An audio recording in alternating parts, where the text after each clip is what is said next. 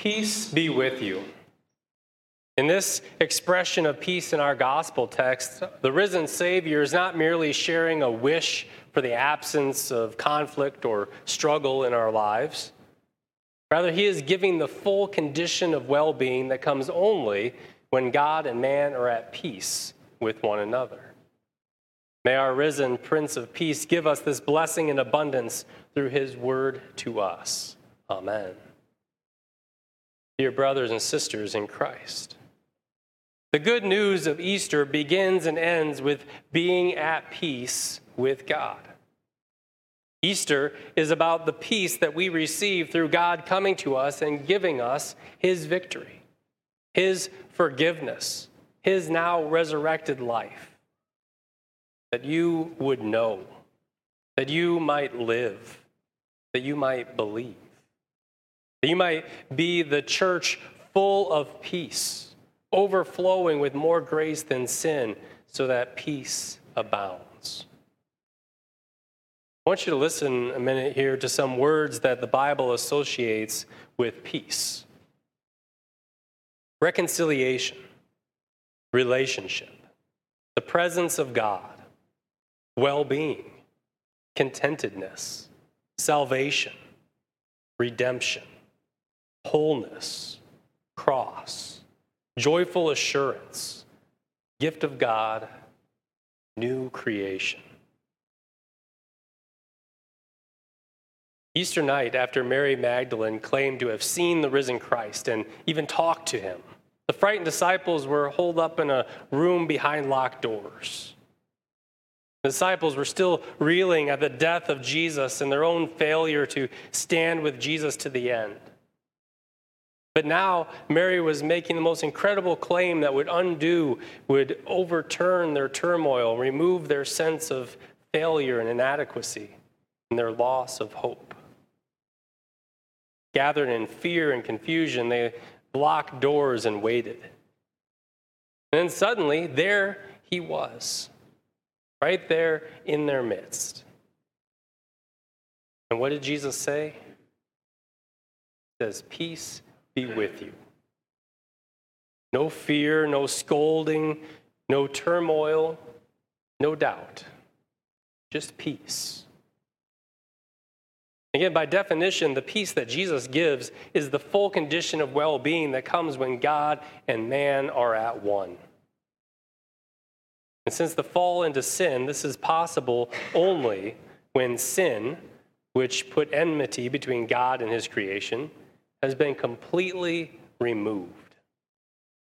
And this then takes us specifically to the cross and the empty tomb, where that reconciliation took place. It was peace that was promised in the first expression of the gospel in Genesis 3:15. And it's peace that is described in the final images of scripture when the well-being of creation is restored in Revelation 21 and 22. We have been gifted with this peace so that our lives will never be the same again. We realize the truth that we were enemies of God but now we are adopted sons and daughters. We were dead in sin, but now we rejoice in the truth that we are alive in Christ. We see in our gospel text that Jesus speaks peace three times. And the common thread that ties these three together is forgiveness. The bond of peace is the forgiveness of our sin. Our lives have been gifted with peace with God so that we can be peace in this world. So let's see what Jesus had in mind by giving the gift of peace to his disciples and now to us. The first time Jesus speaks the word peace, forgiveness gives peace from fear. people living in terror of anything, whether that be natural disasters, violence, crime, test results from the doctor, an angry God, anything, aren't at peace. And there was no peace of the disciples after Good Friday. They were scared. They were scared for their lives. And to make matters worse, now they had no leader to make them feel secure and to give them a sense of purpose and future to work toward. And we oftentimes can relate with the disciples, right? Think about it. What sort of fear upsets our peace? Is it the fear of death because life is so fragile? Or maybe the fear of hidden sin. What if people knew our darkest secrets? Maybe it's fear for our financial livelihoods or a fear of failure. Maybe it's a fear of what's in store for our country or this world, or a fear of being bullied at school. Fear can have so many different faces, shapes, and guises. But not only does the Bible contain 365 instances of do not fear, but most importantly, Christ returned from death to give peace from fear. For Jesus' resurrection appearance to give peace from fear, there had to be forgiveness. Now that he was alive and more powerful than death itself, the thought maybe was from the disciples he might return angry. But instead, Jesus begins, Peace be with you.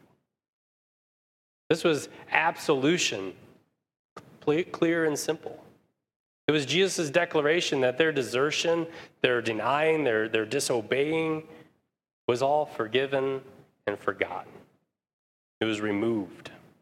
Jesus came to them in peace, not in vengeance.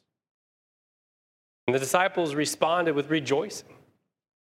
They rejoiced because their relationship with Jesus was now restored.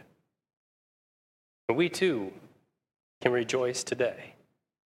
The one who conquered death is with us to deliver us from sin and death. The one who couldn't be kept out by a locked door will open new doors for us, even if some seem to close. And the second time that Jesus speaks the word peace, forgiveness gives peace from helplessness. Eastern mysticism sees peace as absolute idleness. But the disciples felt no peace as long as they were sitting idly by. They were the prime candidates to take Jesus' kingdom to the world, but there they sat in a locked room. There wasn't peace, there was just turmoil because they had a rush of conflicting thoughts running through their heads and nothing else to focus on. And we may sometimes feel helpless or unable to fulfill our purpose. And there's a whole world out there that needs Jesus' peace, and we want to share it. But how? Our consciences nag at us to speak to our loved ones about their faith or their behavior, or to a neighbor living in sin but we feel helpless to bring about change. Christ gave his disciples peace by making them sharers of forgiveness. And that's how we make a difference in the world around us. Jesus said, Peace be with you. As the Father has sent me, even so I am sending you. This peace was Jesus' way of saying that those disciples, and each and every one of us are useful to Him. The Holy Spirit gave them the power to share this life changing good news of forgiveness and peace. So we aren't helpless. We have the Holy Spirit. He equips us. He teaches us the word. He gives us the words to say. He gives us love and peace to share. We have been absolved from our idleness and apathy to make a difference in the lives of others. And man, does the world need what we have to give? The world needs the peace that we have in Christ. And just like the disciples, we too are sent into the world to bring that peace. How many times do we say to one another, I don't know how people can live without Jesus? It's the very same thing as saying, I don't know how people can live without the peace that I have. Jesus' peace reminds us that we have that peace that's to share with others. The third time that Jesus speaks the word peace, forgiveness gives peace from doubts and unbelief. Doubt brings internal conflict. Unbelief requires that we search and search until we find something that will make us whole and content. The uncertainty of a foundation to stand upon makes every step treacherous. And that's where Thomas was. Where Thomas was for an entire week. Imagine the emptiness and the, the void in Thomas's life. While his brothers and others were rejoicing, his unbelief gave him no peace. And we understand Thomas, don't we? We believe that Jesus died and rose and that he's given us eternal life in heaven. But do we really always believe that because our Redeemer lives, that he promises to grant us all that we need, to wipe away all tears, all doubts? We don't always live that way, do we? But Christ returned to give Thomas peace. Jesus forgave Thomas's unbelief. He returned to give him the contentedness of faith. And Thomas confessed, My Lord and my God. Well, as we gather together here every Sunday, we, we realize that every Sunday is a little Easter as Jesus comes to us. He comes to us with his word of the gospel, and he comes to us in his sacraments that we can see, taste, and touch. And in them, God offers, gives, and seals the forgiveness of our sin, thus restoring peace to our lives. That's the joy that comes from being in God's house every week, receiving his gifts every week. He gives us that peace, he restores that peace to our lives. The forgiveness of Christ earned on Good Friday and declared on Easter is the key to sharing peace with others. Our Lord Jesus extended his hands on the cross to be pierced by the nails. And now he extends those same hands to you and he says, Peace be with you. Our hearts are glad, our souls are refreshed, our spirits are renewed, and our purpose in life is given direction. We are now to be peace to the world. We are to extend that peace to a peaceless world. And we're not sent with magic or signs or powers that are spectacular to the world. We're just sent with the forgiving peace that's found only in Christ. Christ gives us the word of peace that breaks the silence and turmoil of sin. Again, that word has come once again to you today, into your ears and into your mouths. That you would not be unbelieving, but believing. That you may taste and see that the Lord is good and take refuge in him. For as the disciples found out, locked doors are no refuge. Locked hearts are only prisons of our own making.